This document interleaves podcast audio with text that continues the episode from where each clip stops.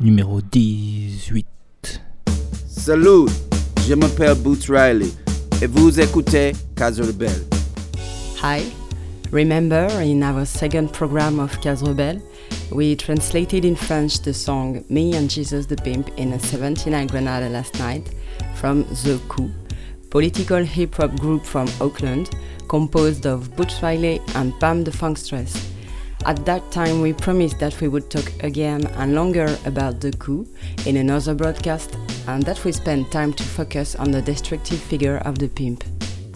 So it was 16 programs ago, and better late than never, here is a special Boots Riley program. We met the rapper and inexhaustible activist in Saint Nazaire at Le VIP.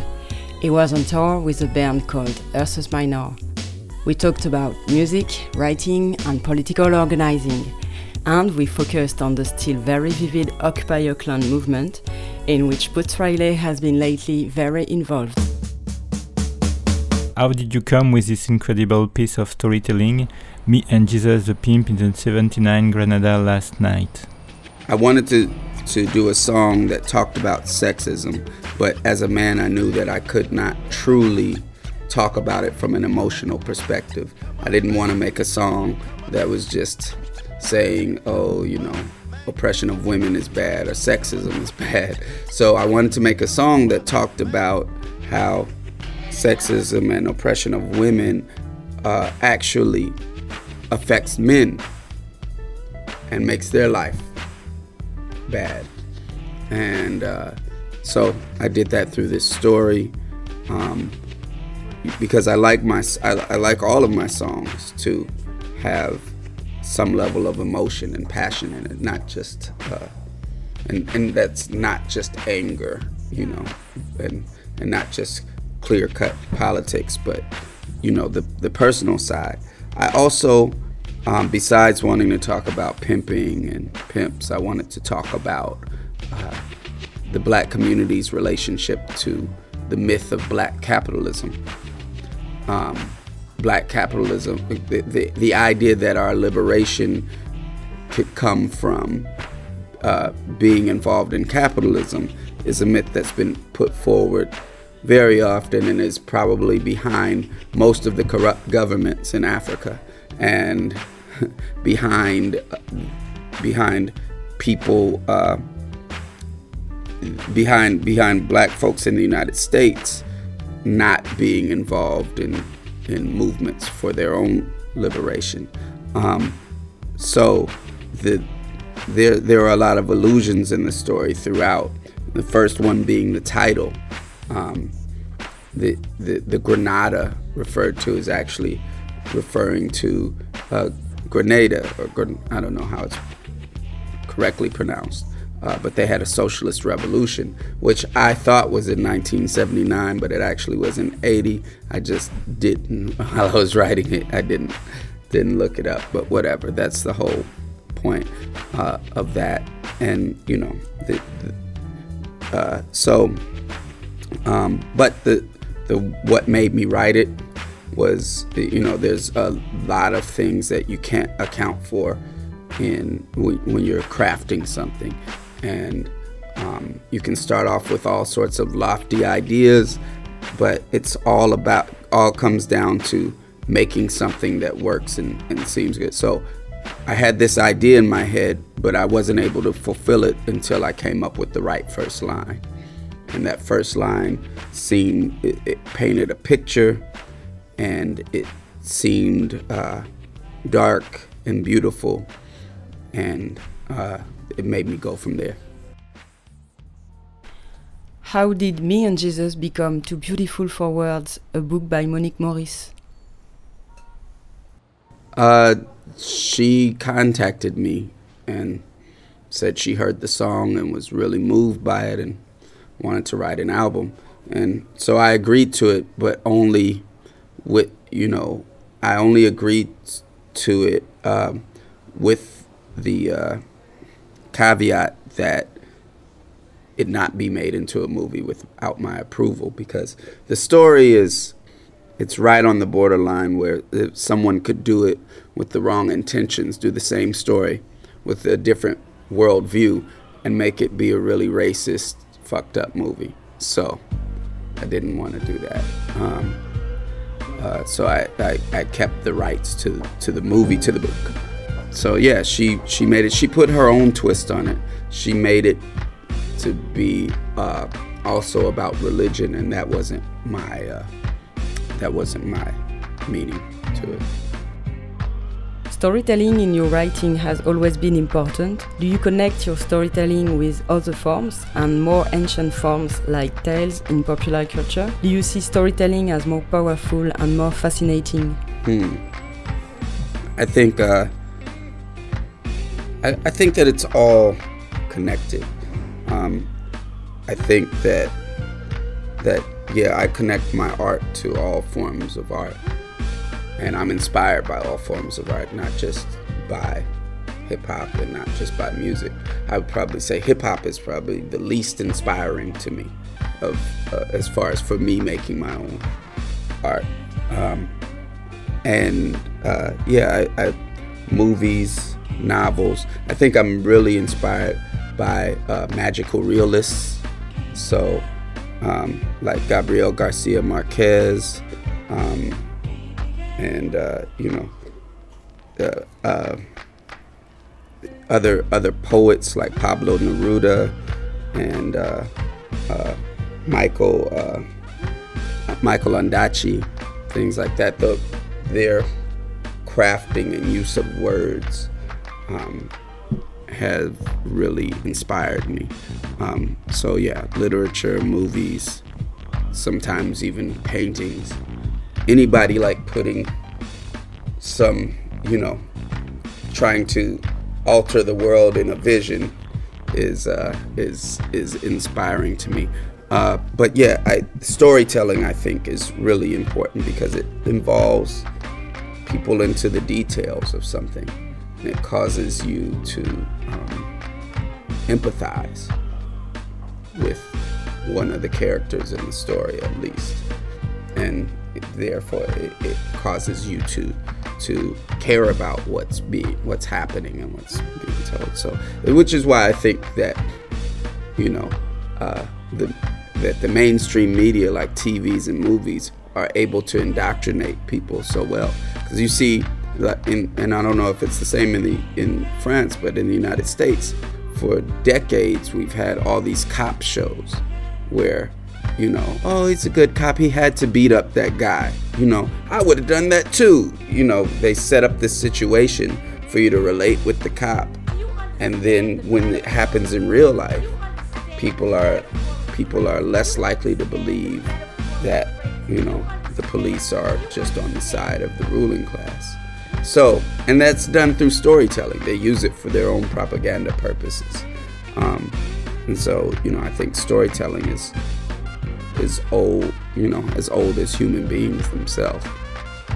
You know, um, identity and morals and ethics were taught through storytelling, you know, as well as history.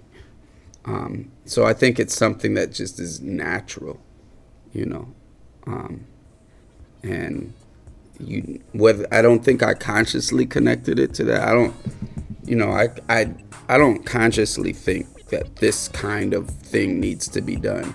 I think what would make a good piece of art, and I include all of my influences in it. I don't have a rule of keeping certain influences out. And so that definitely storytelling is an influence. I think some people, especially when they do hip hop, they are influenced by so many different things, but they have a narrow view of what hip hop has to be and uh, you know, so in their writing, you know, they they even lyric writing, like um, there was a time I I gotten known for being a lyricist, which to some people that's a very narrow thing. That's like you use similes and metaphors, and you know, you make these witty little one-liners. But I, you get tired of that. Like every, you could do that forever, and it, it doesn't stick to you. It doesn't mean anything. It's exciting for right then. It's necessary, but I think that it keeps people away from a deeper form, a deeper form of writing. But and and a lot of those writers that are lyricists could do something deeper, but there's certain rules uh, that they're sticking to because that I don't know because they have an idea that that is hip hop, and even even though hip hop has changed up until then, it's stuck to this one thing, you know. In you know from maybe the early '90s, where that's what a lyricist does, you know. And I don't know if it's just in my family, so I, I don't know, but definitely it's important in my family, and I think everybody has a parent who tells stories and exaggerates or things like that, or, you know, and and and ha- has ways of you know. I think my father always had ways of telling engaging stories that you know put you right in the center of whatever that experience was that he was talking about, and those stories give you part of your view of the world. You weren't there. But whatever that person's view of what happened was, is likely going to become your view of it. Um, and so, yeah, I think storytelling is is very important. I think that it, it ends up becoming part of everyone's life. Like I said, I, I think I have some songs that are part storytelling and part other form. I, I don't, I think it's all telling a story um, in some way, shape, or form, or it could all be telling a story.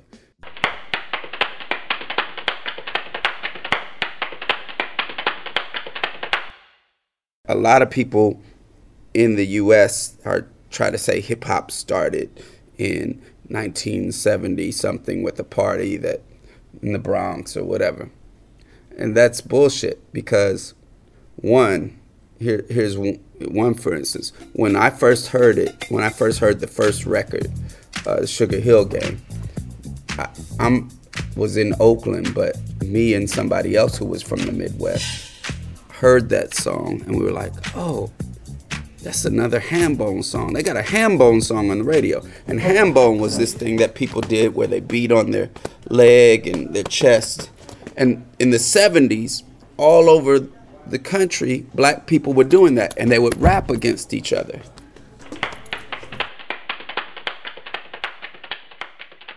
So, obviously, hip hop didn't start right there. It was going on already you know, because nobody in Detroit knew what was happening at a house party in 1972 in the Bronx, and nobody, in, you know, same thing with nobody in Texas. So this, this, and, and in 1963, there was a top 10 hit called "Here Come the Judge" by Pigmeat Markham. Sounds like a 1982 song, and they're rapping, "Here come the judge, here come the judge." It's it's a whole rap song that was a top 10 hit. Separately from that, there's also a uh, there's also a book and audio recordings called "Get Your Ass in the Water and Swim Like Me," and it's audio recordings from prison from the 30s, 40s, 50s, and 60s of people rapping in prison and rapping. And they were a lot of them were song were stories, but they were rapping to the beat and to the you know. So the the myth of the birth of hip hop is one that's told that even though it has black and brown people in that myth of it starting in New York, it separates hip hop from the black experience. It makes it seem like it was just it's this anomaly that somehow got invented. But hip hop is really part of black culture, which and it's been ingrained and flowering from black culture forever. And, and black culture is is a reaction to and a product of you know black folks struggle for power in their lives and so but this this this myth of the five elements or four elements, and that came from the Bronx in New York and spread through records later on. It is uh, it, it is it disconnects things and and it was done so that people so that a few people that made records in the early 80s could go around to universities and speak on it because now they can claim that they are the founders instead of just saying I was there when it got big you know because it definitely did get big at that time but it was also you know already part of everything we know that The Coup is working on both an album and a movie called Sorry to Bother You. Could you tell us more about it? So I, I wrote this. I wrote a screenplay called "Sorry to Bother You," and it's a uh, dark comedy with magical realism, inspired by my time as a telemarketer. Well, I'm playing the lead in it, and I wrote it. Um, we have a guy named Ted Hope who produced uh, uh, the Ice Storm. Uh, he produced uh, 21 grams, and uh, his company produced uh, Eternal Sunshine of the Spotless Mind. So uh, we're working on getting that made, and the the album, you know, is gonna be 20 songs, and then I'm also gonna release four songs as a pre-release free EP. Um, but yeah, the, the the music is 95% done. The lyrics are 60% done. So, you know, it'll probably come out in the summertime. Yeah, he, yeah, he's the coat of swing. It's just about ready to do that thing. I don't want no tears, I don't want no lies. Above all, I don't want no alibis. This judge is hip, and that ain't all. He'll give you time if you're big or small. Fall in line this is neat. Peace, brother. Uh-oh, here come the judge. Here come the judge. Everybody know that he is the judge.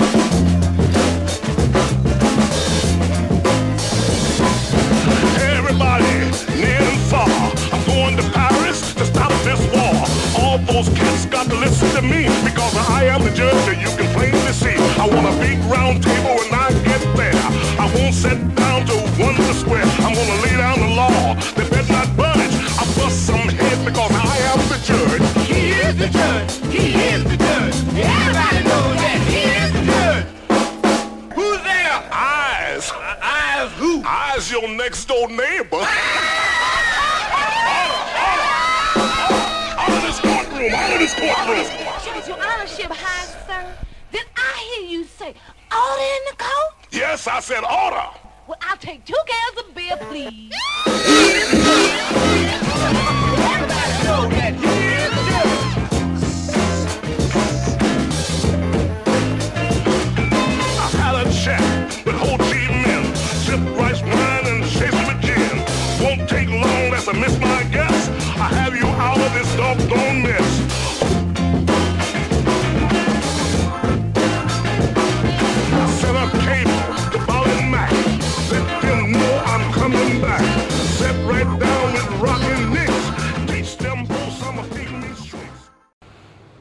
Since Kill My Landlord, with songs like I Ain't the Nigger and Last Blunt, you have been very straightforward and we like it.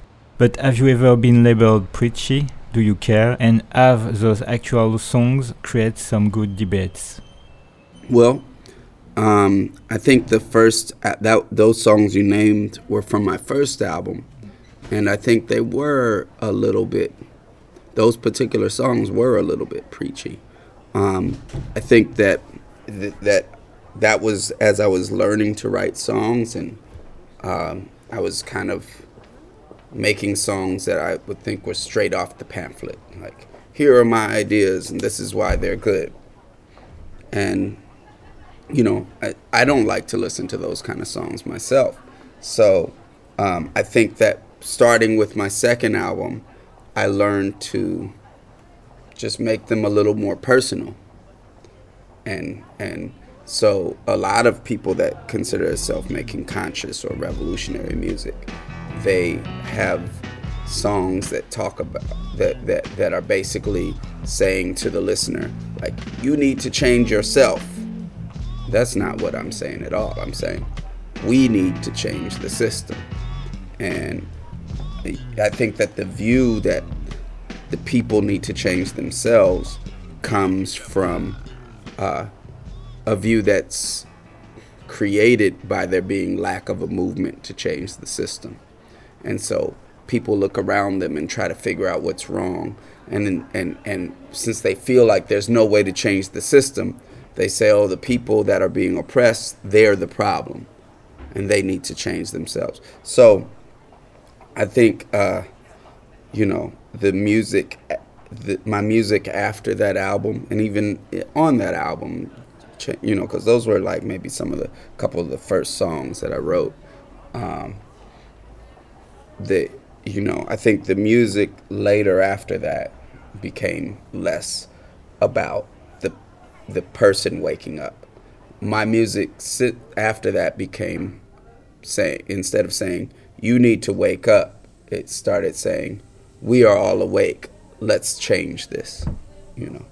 And so um I so it hasn't so because of because of that take on it after that it's it it, ne- it never got uh, accused of being preachy. You know, at the time I was going to San Francisco State, and although I don't consider myself a cultural nationalist, I was very much influenced by the, that by many cultural nationalists' take on the world, and I considered that part of my base that I was talking to. Um, but you know, I think that that take on the world really narrows people. Even black people don't want to hear that. Why? Because again, it's like being preaching is is a very good word because it's like being a church minister. We don't want to be church ministers. We don't want to be preachers. We want to be organizers. We want to get people to do something. And the way that we get people to do something, you know, okay, let's say you're organizing a union. Let's say you want to make a union at McDonald's. The way to make a union at McDonald's is not to go to the workers and tell them you're being too lazy and you need to work faster because that's the job of the manager or the owner of McDonald's. And it doesn't matter whether it's true that some people might some people might not care about the, the McDonald's and be like I'm not sweeping up the floor. Fine. That's because it's McDonald's and they have no ownership in it. An organizer will go to the workers and they'd be one of the workers and they would say, you know what? We need to figure out how to make them pay us more. Let's all stop work at once because they are the enemy. You're not your own enemy, they are the enemy. That's the kind of stuff that historically, when revolutions happen, they work. I mean, even the civil rights movement, which was formed by preachers, and many of them who were very had very bourgeois aspirations and did not relate to some of the people that they were organizing. They didn't take the the the idea of telling the people that they need to change their ways. They they were successful because they talked about how you know how this system creates the ways that we act. You know, culture culture is affected by our material situation. We can't change culture without changing the material situation. And I think that's that's part of it, you know. I also, you know, like well, I don't use the word nigga anymore. Uh, and I hadn't by the time that started. You know, I might like for instance in Jesus the Pimp, the character uses the word nigga because that's the character that he would be. But um the uh, I I started I stopped worrying so much about semantics. And you know because some people are saying there are some people and I don't agree with it. There are some people who say nigga because they think it's unifying and they think it's going against the system. I disagree but if that's where you're coming from then we have a point of unity, you know, that we can work with. But I think um, that I think that there th- that what we need to look for is what builds a movement, not what, not, you know, like we can't make our own society inside of capitalism. Just it, it will take on the it'll take on all the the uh, problems of this society if we do. The only thing that we can do is we can make a new society at, at the same time as destroying the system. And the only way you're going to do that is by getting people to be involved in changing their life, you know. And and by changing their life, I mean changing the material conditions of their life. We know that you've been very active in Occupy Oakland. Could you tell us how you got involved? Where is the movement today? And how do you manage to stay connected when you're on tour? Luckily, I've only been on tour for a few days now, and this will last for 13 days altogether. Then I go back to Oakland. So, just the internet and talk, talking to people on the internet is how I keep connected with it while I'm on tour. But as far as how did it start, uh, how did I start being involved? Um, well, first, uh, this summer I visited Syntagma Square in Greece, where which is one of the places that the Occupy Wall Street movement is inspired by. Um, I visited uh, Barcelona, where they that that's the movement that inspired the one in Greece. Uh, then I happened to be in New York uh, when Occupy Wall Street movement was starting, um, and I visited it, and I wasn't too impressed. I, you know, I really I was like, wow, this is just a bunch of hippies and uh, they do this direct democracy thing where it takes a long time to vote on anything, and I don't understand what they're saying, and it doesn't. I don't. I really don't understand their goals, and they, they they don't even really have clear complaints. So I had all these things, and I was like, oh, I'm not gonna be involved in in that. Then the Occupy Oakland thing started, and I went by there on the first day, um, and then I also uh, then I also performed there a few days later, and so I kept in was keeping in touch with folks that were in it, and I, I visited a couple times after that. Uh, seeing that they were doing study groups and things like that there, and it seemed interesting. But again, I thought that that uh, th- that its potential was in to create a movement that could actually stop the wheels of industry at certain points and demand various changes. Um, so, um, you know, and I would say, and I was saying that publicly. So when they got their eviction notice, when they, I mean, when they got evicted the first time, I helped promote, you know, because I can talk to a lot of people on the internet at once. The various sites that I have, various Facebook and the Twitter one, can can reach out to like 50,000 people at once. So, you know, I put out the call for everybody to join, you know, I relayed their call for everybody to meet at the the courthouse and go back and take back the square. I meant to just go there for a little bit because, like I said, I'm working on my album. So I was like, okay, I'll go to the rally at the, not the courthouse, at the library. I'll go to the rally and then I'll leave after an hour.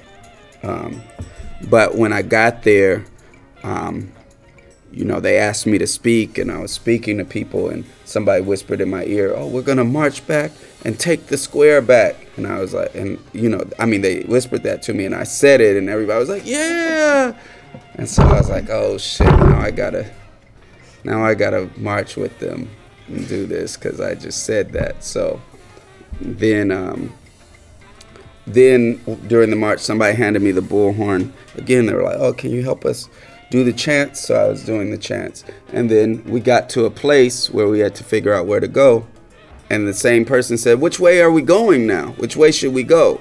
And I was like, I don't know who's who's leading it. They were like, Oh, there's nobody. We don't know what's happening. So I was like, and they were like, so uh, so I ended up taking a role in in in that thing and kind of have been involved since then. And it was just through accident. And and you know when we got back into the square the next day, then I was part of proposing the general strike, um, and then I became part of uh, making that happen. So. Um, so yeah, it, and and so in Oakland, it's taken on more of a role that that has to do with connecting with with labor and creating more movements around labor. Because everything that we're doing, we're all producers of the wealth, right? And so the question is, how do we collect? And that's where our power stands: that we produce the wealth. Whatever we do is producing some wealth for people. So how do we withhold that wealth and cause that a, to be a way that we negotiate power? Um, you know, and and so we are working with some normal, regular unions, but we're also uh, beyond that. You know, we're not just um, trapped in into that. Um, and yeah, it, it, a lot of times when I've gotten distracted from doing my work, my music, um, I'm able to tell myself, okay, I got to leave that alone because these ideas that I'm putting out through this music, they're affecting a lot of people and they might make people want to organize and things like that. So I'm able to, you know, focus on my music. This is a little bit harder because actually we we do a general strike or we do an action at Occupy Oakland, it's like a song, like where it's actually putting out this idea out there. The next thing that we're doing is we're uh, going, we're moving families back into homes that they've been evicted from um, due to foreclosures. So I think that will say a lot to a lot of folks. Um, and you know we are going to be organizing in places that aren't organized such as fast food places and walmart and i don't know if they have that here but you know department stores things like that um, so sectors that sectors of the workforce that are not unionized and, and we we also since we have so many people we don't have to adhere to the rules that unions adhere to we can you know um, you know, unions adhere to all these rules that have to do with their contracts and laws that are passed. We have the power of just bring, we can bring 3,000 or 10,000 people to a place and shut it down if they mess with the workers that are there. We called for this general strike um, um, not only in response to the police brutality that had happened, but also as saying that we're not only going to deal with police brutality because it's kind of a any way you look at it it's a losing when you deal with stuff around police brutality it lead you know the most that happens in the US is that cop gets transferred to another police force and everybody stands around like and, and feels deflated because that you know there's nothing you can do about that well we decided to take it and and show where our power was and so we had 50,000 people in a town that's only, I think it's like 400,000 people. 50,000 people that showed up. And the, uh, you know, and a lot of people that just stayed home instead of coming out. So a lot of participation.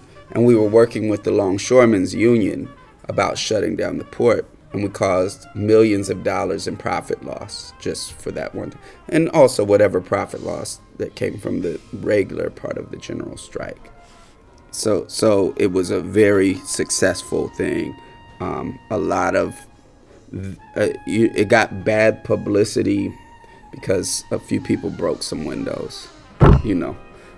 And oh it's a violent this is a violent movement movement you know. And and and the truth is there would be no unions without violence because you have to keep scabs out. So that's you know it can't be nonviolent. And they also you know like the windows cost a few hundred dollars in damage the strike and the port blockade cost millions of dollars in damage. So why are you focusing on that?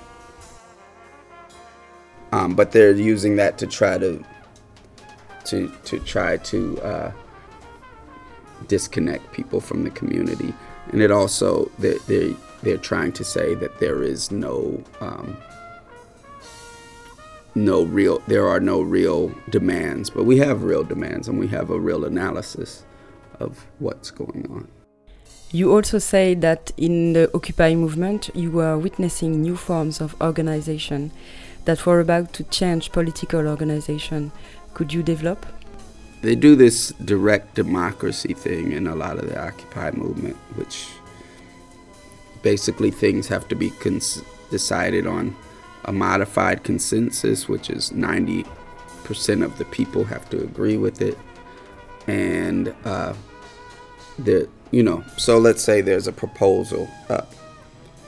Um, they do a straw poll to see, you know, how many people agree or disagree, and then at that point, and the, the voting's not done. At that point, they take pros and cons, so anybody can get up in what we call the stack, which is the line of speakers, to speak uh, for or against a thing, just to, to say their piece um, and clarifying questions to ask the people who propose, you know, clarifying questions about that. Then the group then everybody breaks up into groups of 20 to talk about it. Now this is with there might be 3000 people there. So everybody breaks up into groups of 20 talks about it and uh, and uh, you know and then they vote on it and then a counter comes around and counts everybody's votes. Uh, and so this is a long process. However um, I've been involved in other organizations before that consider themselves revolutionary or not even ones that are all the way revolutionary, but people come and they see, oh, there's this small group of people who seem to know what they're talking about, and I'm interested, but I don't know if I like that the way that person looks, and I don't know, you know, I, I don't think I fit into this, and you know, and they seem like they know so much more than me.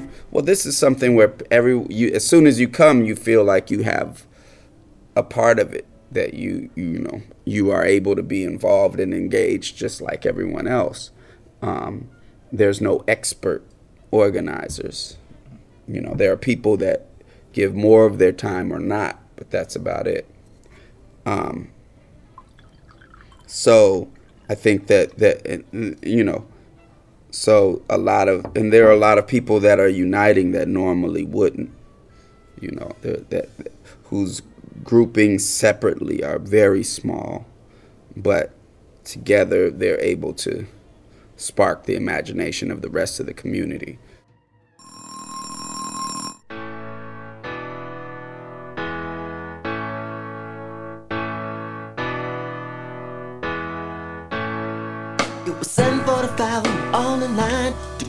Miss Kathleen. First was Kevin, then came Lucy, third in line was me. All of us were ordinary compared to Cynthia Rose. She always stood at the back of the line, a smile beneath her nose. Favorite number was 20, and every single day. If you ask her what she had for breakfast, this is what she'd say. Starfish and coffee, maple syrup and jam, butterscotch clouds and a tangerine, and side order of ham. If you set your mind free, baby, maybe you understand. Starfish and coffee, maple syrup and jam. Cynthia wore the prettiest dress with different color socks. Sometimes I wonder if the mates were in her lunchbox. Me and Lucy opened it when Cynthia won around. Died. You know what we found? Starfish and coffee, maple syrup and jam, butterscotch clouds, tangerine, and a side order ham. If you set your mind free, baby, maybe you'd understand.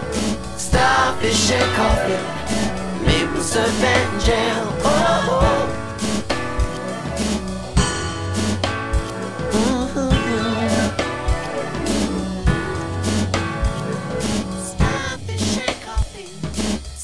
A happy face just like the one she draws on every wall, in every school. But it's alright, it's for worthy cause. Gonson, I keep saying starfish and coffee, maple syrup and jam, butterscotch clouds, tangerine, side of ham. If you set your mind free, baby, maybe you understand. Starfish and coffee, maple jam.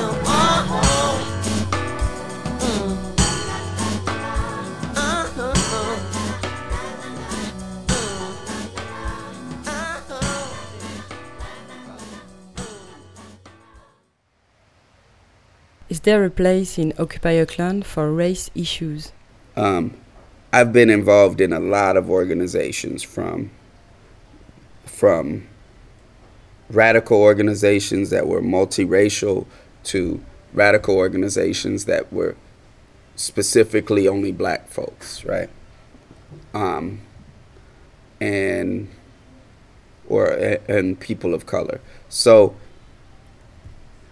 the thing about some of those organizations that exist in the in Oakland is they specifically stay away from economic issues because they decided I don't know if that's a decision, but it the idea of how you talk about race is to talk about it outside of economic issues, which doesn't make sense because black folks what we're thinking about is how the hell are we going to survive, and and so some of the folks ha- that that have been organizing these things, even when they're radical, have decided to organize when they decide to organize along the lines of race.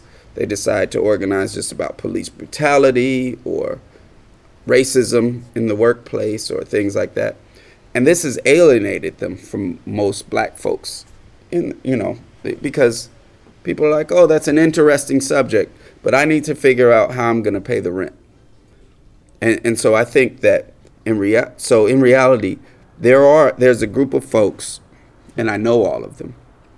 And I've been involved in organizations with all of them that um, consider that that that are are people of color that consider themselves organizers that um, say that Occupy Oakland is not addressing the needs of the black community. However, Occupy Oakland has way more black people than they've ever had in any of their organizations. You know, like and and not just way more black people, more black people from the hood. Why? Because people are interested in something that actually they think can actually give them some power, right? And you know, um, so I mean, but yeah, we've done speak outs and marches about police brutality. Um, the plaza is named Oscar Grant Plaza because a lot of the folks involved in that came out of even the white people that are involved in it came out of the Oscar Grant movement, right? So um, I think that what really is happening with some of those folks is that they have a they are against having a class analysis. Class analysis must include race because that's how it's that's i mean race was created the the theory of race was created in order to justify slavery. Um, but before that they only talked about people based on what countries they came from right? Nations. And so just the idea that there is race is a construct that's there to support capitalism. However racism must be addressed. And i think that that, that is uh, that that is something that has to be addressed along with fighting for jobs. You know, um, one of the things that also besides just black folks from the hood, when we talk about working with unions in Oakland, we're talking about people of color mostly, right? So the ILW, the longshoremen, most of them in Oakland are black.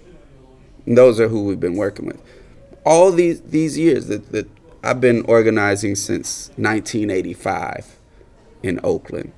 Um, all these years, none of the, the uh, many of those groups refuse to work with people in unions. They couldn't organize. We had the idea of organizing fast food workers before, and we couldn't do it. Why? Because most of those people that are working in fast food are Asian and Latino. And many of the folks that are now claiming that Occupy Oakland doesn't represent the needs of black folks. They didn't want to do that because they couldn't organize with Latino and Asian people. The truth about Oakland is is you know, the the it's there it's large it's mostly black, Latino and Asian. And um and and so and the problems that people are dealing with are economic ones. Um, hopefully, Occupy Oakland will develop the analysis of some of these folks that that I'm talking about that are attack instead of being involved in Occupy Oakland, they're attacking it and without any solution to it either. Like no like concrete idea of what could happen. The truth about Occupy Oakland is because it works with direct democracy. If let's say there was a organi- if there were black organizers that wanted to set the agenda every day, all they had to do was show up with 200 black folks. They can't get 200 black folks because they're never, you know what I'm saying? They can't get, you know, and this is, many of them can't get very many people to a spoken word event or to a, a concert. And this is not, this is not because they're not good people, they're great outgoing people. And many of them are my friends, and I argue with them as friends and comrades. But the problem is the analysis. The problem is, you know, the problem is is that instead of, you know, and it's very bogged down in cultural nationalist politics. So, you know, in West Oakland where I live, people used to hang out all day like and listen listen to music on their listen to hip hop banging out of their trucks like boom you know like just with loud or out of their cars with loud speakers and stuff. And everybody was around partying and drinking and stuff like that. Then some folks moved in that considered themselves organizers and they looked at this happening as being they they thought that that was retrograde that it was not building community and so they tried to set up drum circles. I'm like, that is the drum circle. Why are you setting up a drum circle and making something separate over here when the people that li- have lived here for decades already have a drum circle? And it's based on them the the idea they have a very strict notion of what being black is, right? And they have and and and it's divorced from what and I'm generalizing because everybody doesn't there this is this is my first reaction to it. But there are some real concerns. There you know that that that everybody the truth is everybody is racist and there's a lot of white people in occupy oakland. So obviously racism is going to come out. Um, you know, and, and that's the, that's the thing. But I think it's more of a problem because those organizers that are talking about it don't have connection to the black community. So this movement has jumped off. And where are the black people at? And that's a problem. But that is a problem of the campaigns that we're doing. Once we start moving people into, uh, but again, like I said, we still have more black people involved than than has been before. I think that Occupy Oakland can address whatever the people want it to, and it just ha- you know um, has to be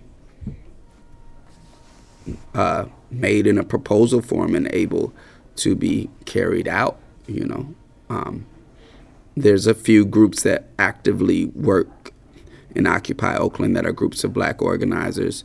Uh, Onyx is one. Um, I believe Raider Nation is the other one. Um, but the truth is, is that the facilitators in Occupy Oakland, most of them are black. Um, you know, and some of the key organizers are black. And the actual camp, the people camping out, half of them are black. You know, and some of that is due to necessity.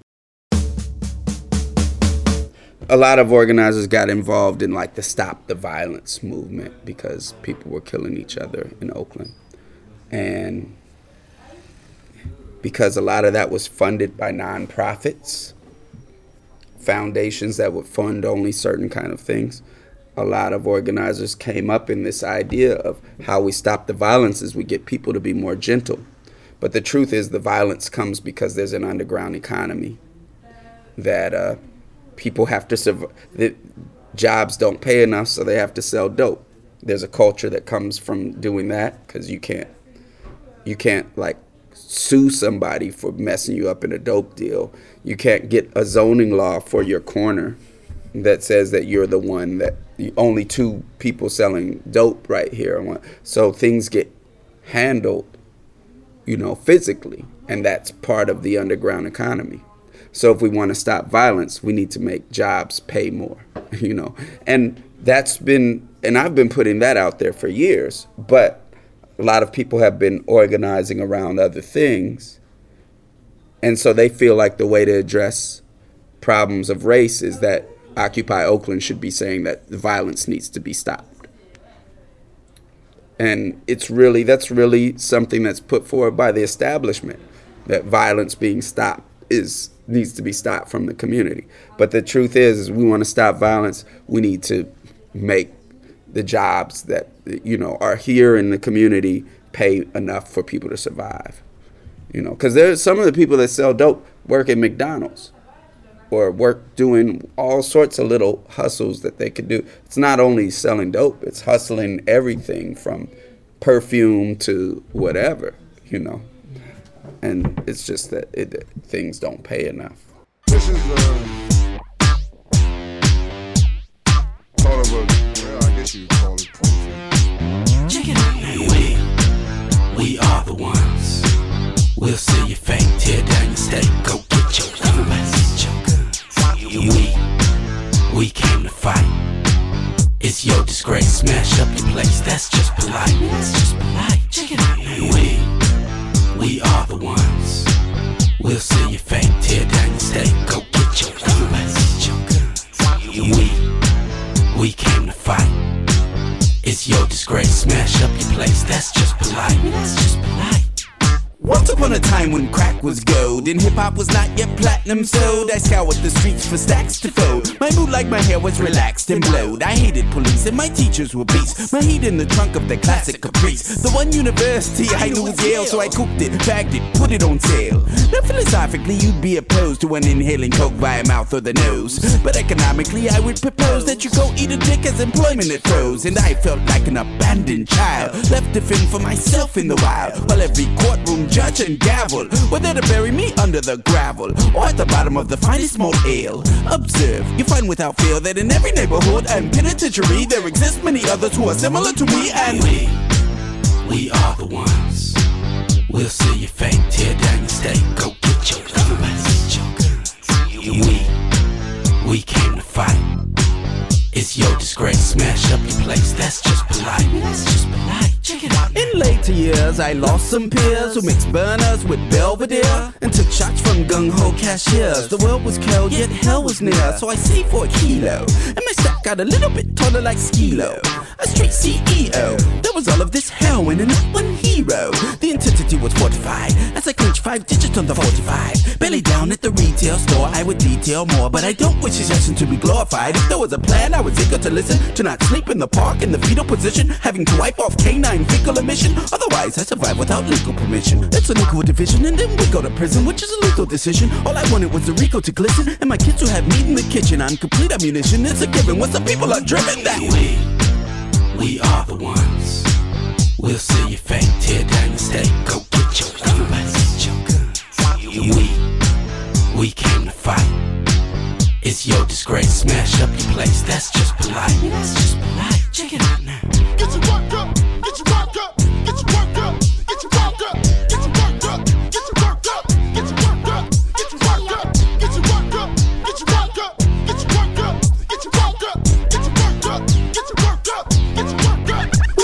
the meal, do the rest. the heathen, is lust the dreams in the dust. The evidence flushed, the grieving is just. The thieving from us, insulted and cussed. This evening we bust. Our pay is unstable and under the table. We like free speech, but we love free cable. We talk from the cradle, the Bill Gates fable, which leads to high speeds and Buick LeSabres. We have no excuses, just great alibis. And poker faces you can't analyze. Our politicians sell our soul and our cries with blood on the hands they can't sanitize with the have-nots. But we're also the gon' gets. Not just talking about the Lex with the chrome kits. You can get that by yourself with the four fifth soul on shit, then toast with petroleum. We, we are the ones.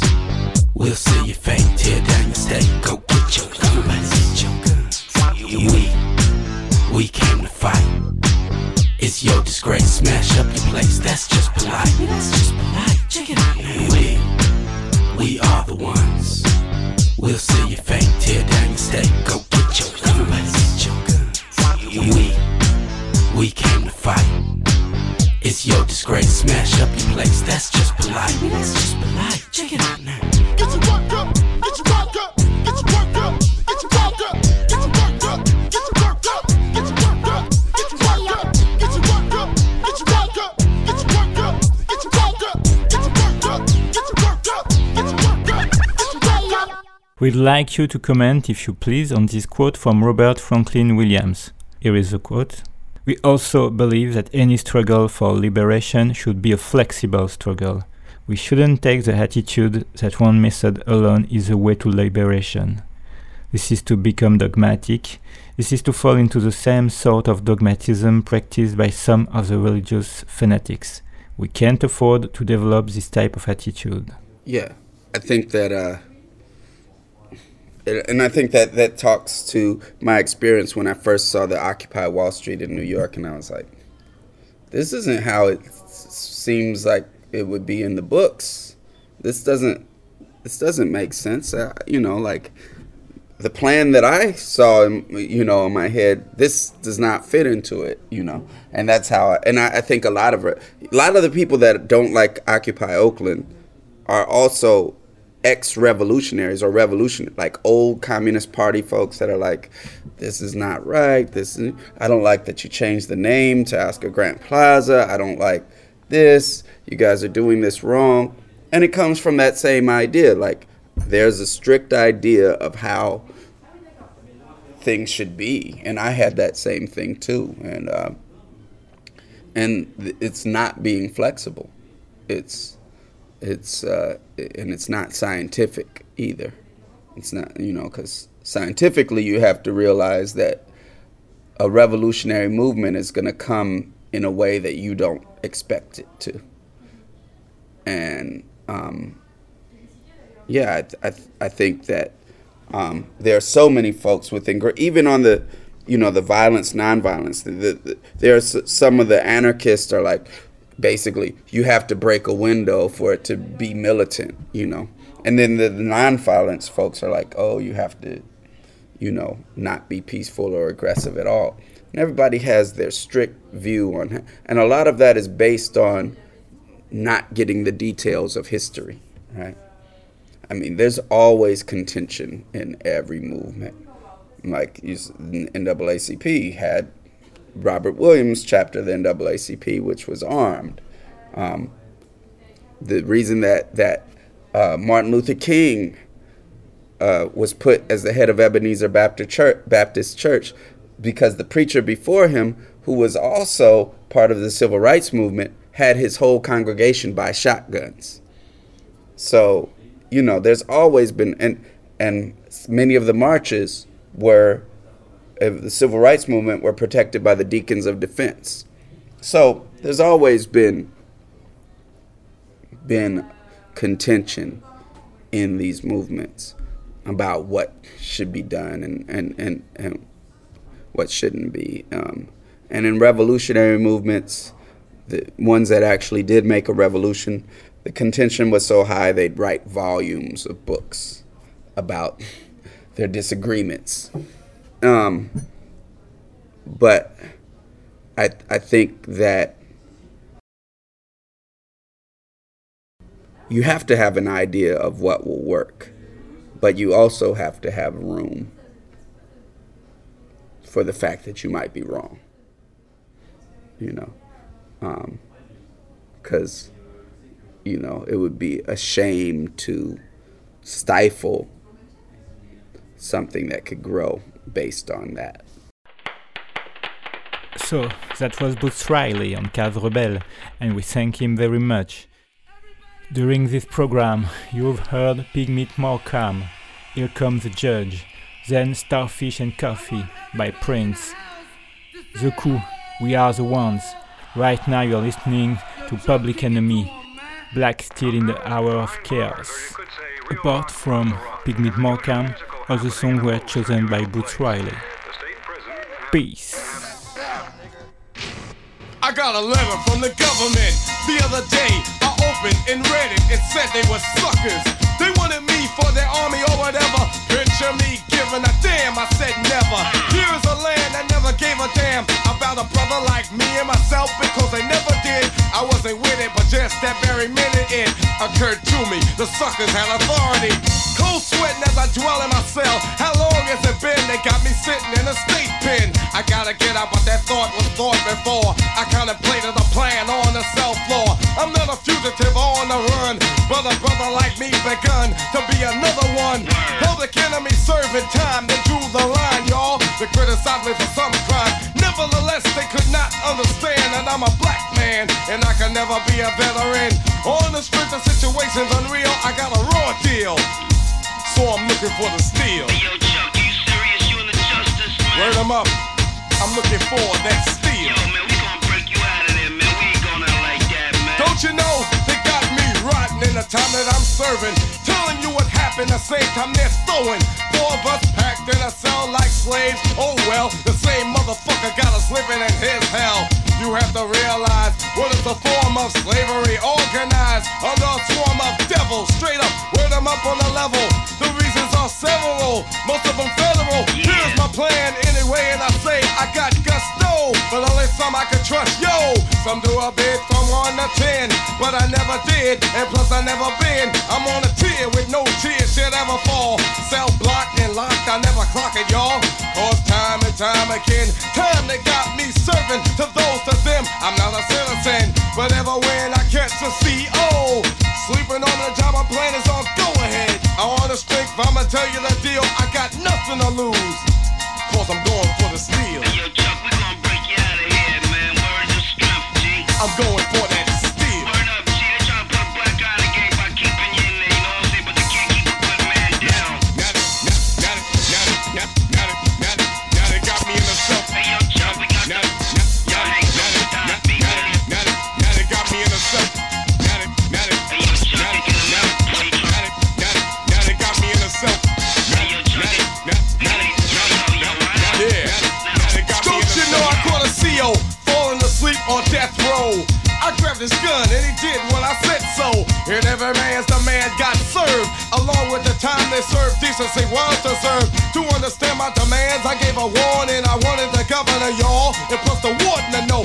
was innocent. Because I'm militant, posing a threat. You better fucking up the government. My plan said I had to get out and break north.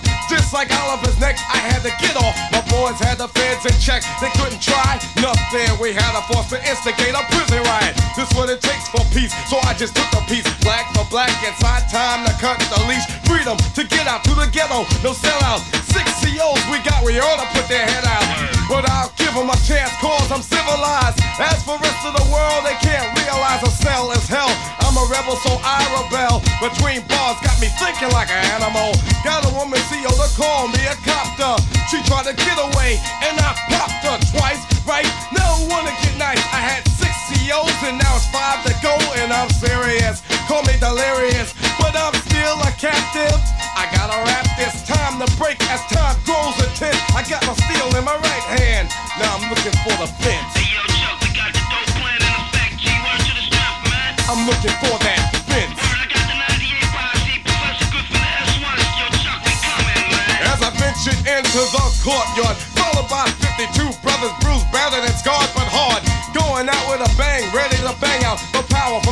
From the tower, shots rang out. A high number in dose, yes, and something close. I figure I trigger my steel stand and hold my post. This is an anti-nigga machine. If I come out alive, then they won't come clean. Then I threw up, my steel bullets flew up. And to my surprise, the wall and tower blew up. Who shot what? Who? What? The bazooka was who? And to my rescue, it was the S1W.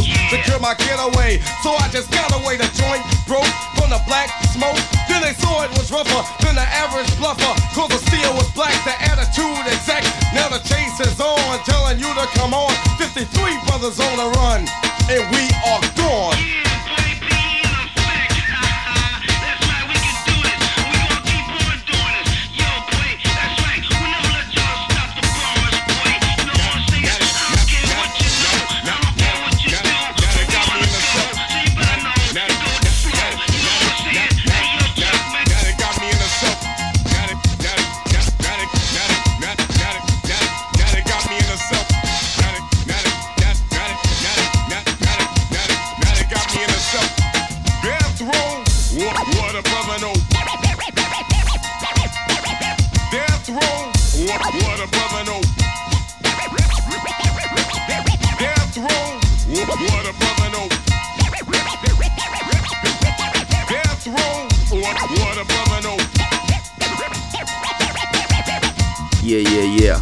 Really going on?